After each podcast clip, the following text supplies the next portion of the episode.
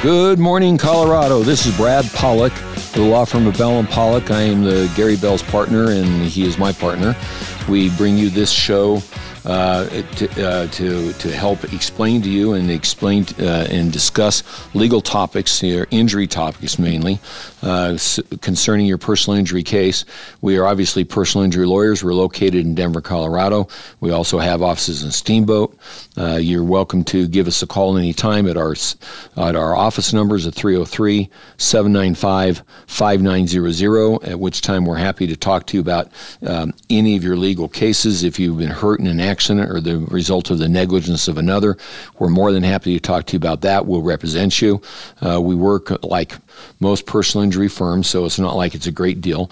Uh, we work on a percentage basis where we don't get paid a fee unless we recover for you, and um, but we will give you a, an analysis of your case. It's obviously free unless you hire us and we represent you and we collect for for you. Uh, we'll give you a legal analysis. We'll try to talk to you about what the value of your case is. To talk to you about the value of a case takes a lot more than just simply learning about your case. It takes being able to spend time learning about the other side also and what kind of money is available and how you're going to get paid. And when we talk about uh, what kind of money is available, one of the first questions I'm normally faced with when somebody comes into my office and wants to talk about um, the the, um, the injuries they've received, especially if it's been really current, is how are my medical bills going to get paid, and uh, how does that work? And when you start talking about how medical bills get paid and how it works, you're talking about a, a, a a, a, very complicated process. You would think it's a very simple process, but it's not. It's a very complicated process. So let's go over some of the questions that might come up with the medical bills, how they're going to get paid. The first question is Does your own insurance pay any of those medical bills? And if your own insurance pays any of those medical bills, what happens if it does? And when we say your own insurance, we're talking about what? Two different kinds of insurance? We're talking about your car insurance and we're talking about your health insurance. Uh, now, that's a very interesting topic when we start talking about car insurance because car insurance, it, it's only going to pay some of those bills is if you have what's called med pay. And it's only going to pay up to the amount of the med pay.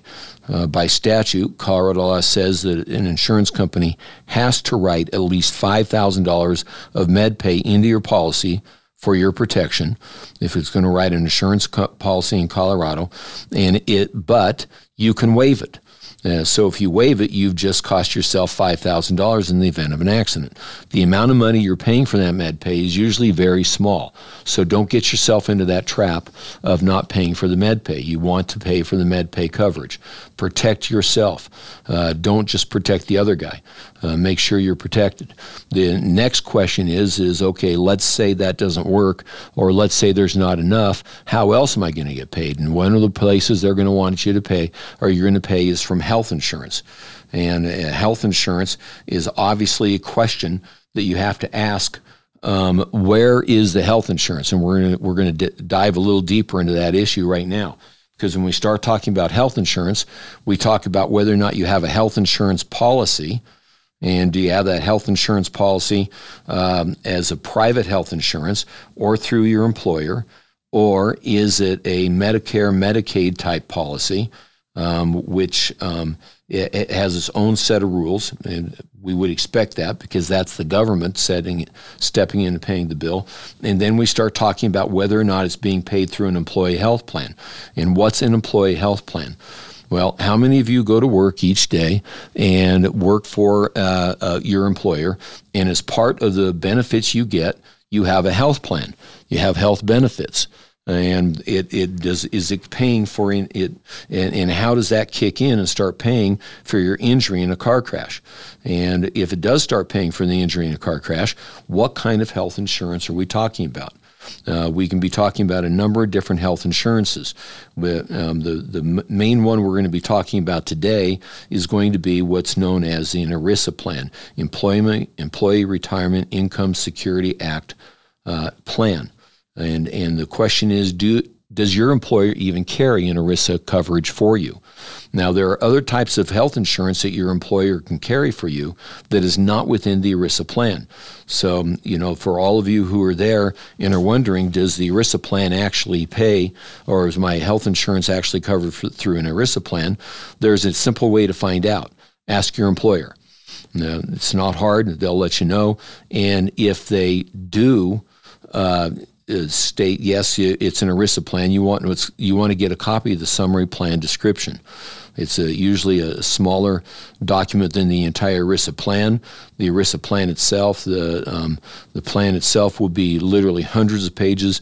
Will be foreign language to you, even if you speak English, it'll be a foreign language to you, and you'll be trying to figure out what it all says. Uh, the summary plan description may be every bit as a foreign language, but it at least lets you know whether or not your health insurance is being covered by um, an, ERISA plan. Um, the next question you want to ask, if it's being covered by an ERISA plan, is how is the coverage funded for your medical care? And when I say how is the coverage funded for your medical care, you're asking questions such as um, Does the ERISA plan that I'm part of uh, uh, actually pay the money out of its pockets, out of its accounts, to cover my medical care? Or does it actually go out and buy health insurance on behalf of its members? And is it a health insurance company that is carrying out and, and providing the coverage? It could be complete, uh, very important to know one way or the other what's happening. Uh, why are we so important about that? Because in most cases, we have what's known as the law of subrogation. And the law of subrogation is, is a, simple law.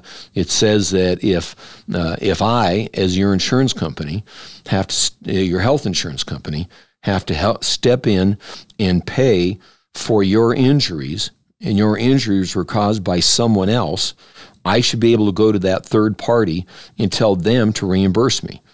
That's about how simple it is. Um, and it, it's a plain, st- straight statement. Now, that creates a lot of different questions, though, because if I, as your health insurance company, uh, decide that I'm going to do that, so let's say I'm Blue Cross Blue Shield, and I come and I say I want to get that money back um, that I paid, and I want to get it from the party who caused the crash.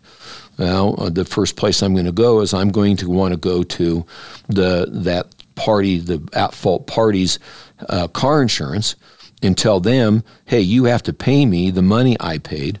Or sometimes I'll even have it in my contract saying you have to pay me the money I paid for uh, Mr. Joe Smith to be able to um, recover from the injuries that were caused by your insured.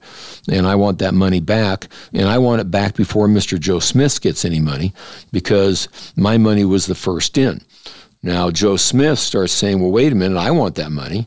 And Joe Smith looks and says, additionally, I'm the one that chased the money down by using a lawyer like Bell and Pollock, where I paid them a percentage basis uh, for recovery.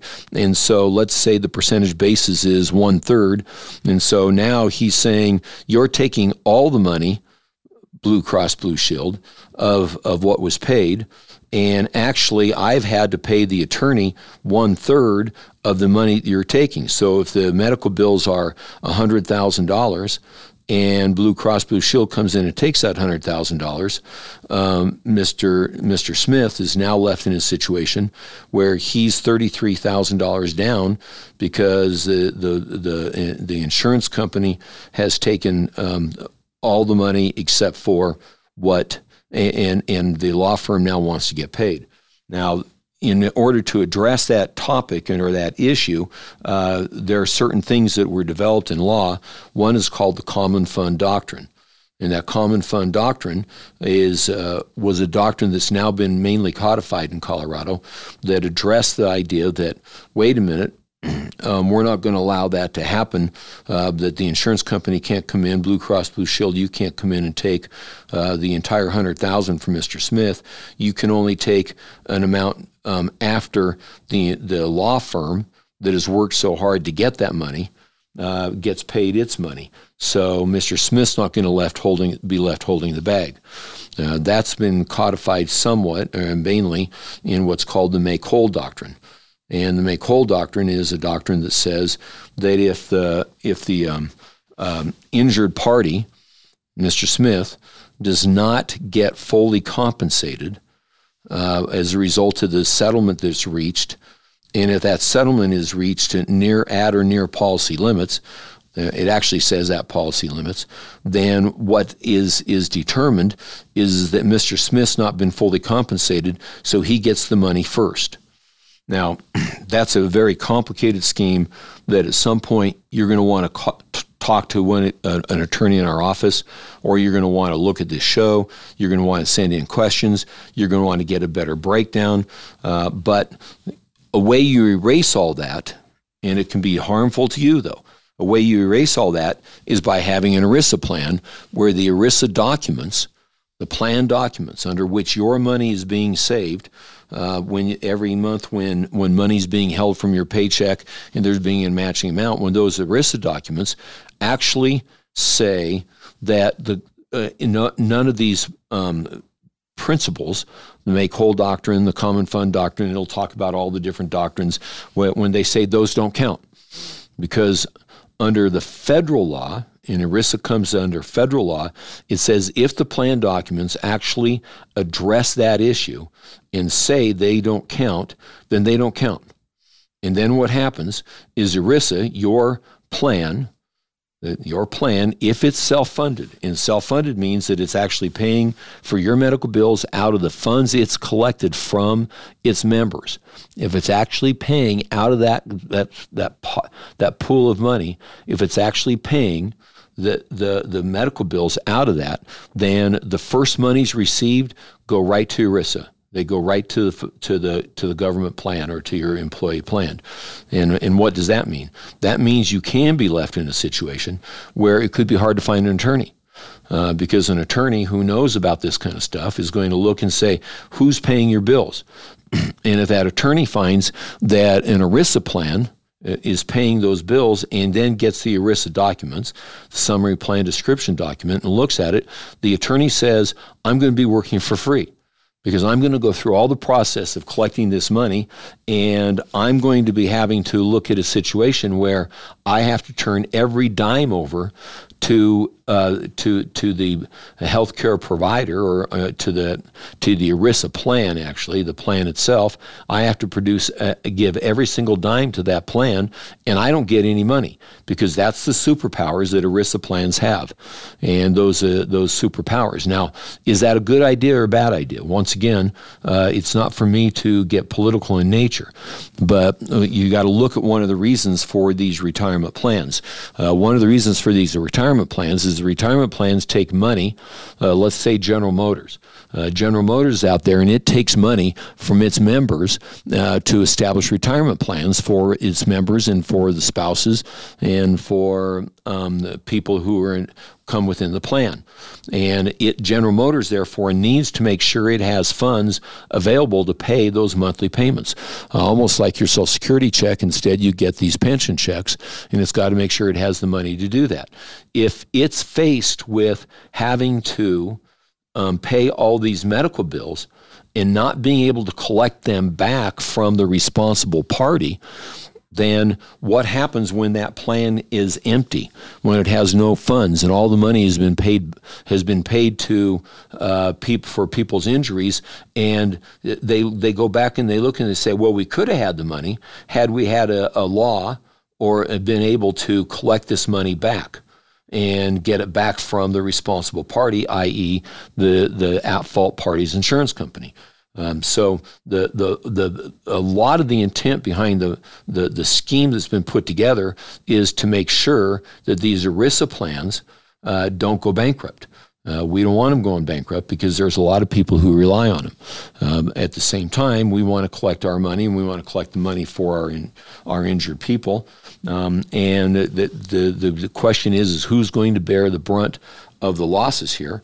And uh, the, the, it can be a, a, a, widespread question of what's happening and how it's going to be dealt with. Uh, what you come down to in the end is having to decide uh, what's going to happen with the money. Uh, and the first thing you want to know is, uh, and, and another reason we know that's the scheme or some of the philosophy, it's not all the philosophy, but some of the philosophy. Once again, I'm not saying if it's good or bad but some of the philosophy is that is because a lot of these ERISA rules where it has superpowers only apply if the plan is what we call self-funded. And that means that the plan is actually paying the money out of its own funds. If the plan instead chose to go buy health uh, go buy I'm sorry yeah to go buy health insurance and decided to go buy insurance from Blue Cross Blue Shield, then some of those restrictions probably won't count, and you're going to have a better chance as an injured party to collect the money. So, if as you're sitting there, uh, something I guess not to worry about, but to wonder if you decide you um, aren't enjoying the Nuggets game or the Avalanche game or something else, and you want to just take a look and see what's happening, or maybe the Rockies or the Broncos. I'm not going to make favorites there either. Uh, you know, you you need to uh, decide as you're looking at it what what is the recovery I'm actually going to be entitled to get. Am I going to be entitled to get a recovery uh, from from my plan? Am, and if I get, get my plan to pay all the bills, and if the plan does pay all my bills, am I going to be able to afford an attorney to go collect it back? Uh, do I leave it for the plan to go collect it and I say I don't have to? Sometimes these plans have provisions in there that you have to go try and get it back. Uh, where are you going to find an attorney who, who's going to work for free on a hard case, try and collect the money? Uh, how's the money going to be split up and how's the money going to be paid? who's going to get what? And it, understand the plan administrators a lot of times can't negotiate because they have a, a, a trust relationship with the plan and they have a, a duty to collect back this money and they can't just simply waive it and they have to collect back the money. So when we start talking about subrogation, we have to understand at the beginning, and this is why when somebody says, What's your case worth? a lot of times you've got to question whether or not they can really decide that or tell you that on the first meeting. And, um, you know, I, I have contended that you can sometimes talk about generalities of what a case is worth. Yes, we'll talk about generalities, but until you know what all the different particular parts of the case are and how the working parts are going to get together and apply to your case, you're not going to know. You're, it's going to be uh, ranges, and it's going to be ranges that are going to be somewhat far fetched or going to be somewhat hard to, to narrow down and figure out. But understand the subrogation is an important part of what your case is worth. Because if I tell you your case is worth a million dollars, then the next question that you need to be asking me is not, okay, great, my case is worth a million dollars. How much of that am I going to get? Because the question isn't just what your case is worth. Your question is how much are you going to get? And one of the important parts of determining what the case is worth is looking at the subrogation rights. And one of the most vital parts of that is knowing at the beginning whether or not your plan, uh, uh who's paying your bills, whether or not the entity paying your bills is an ERISA entity, a, a, a self funded plan, uh, how it's get, being paid, whether it's a regular health insurance or whether it's, and, and then you know, we haven't even talked about Medicare, Medicaid. We're going to leave that to the next show. And so I hope you all um, enjoyed this uh, little educational uh, foray we've done into learning a little bit about subrogation, understanding that we've only talked to, touched the tip of the iceberg. You have a good week, and we'll talk to you next.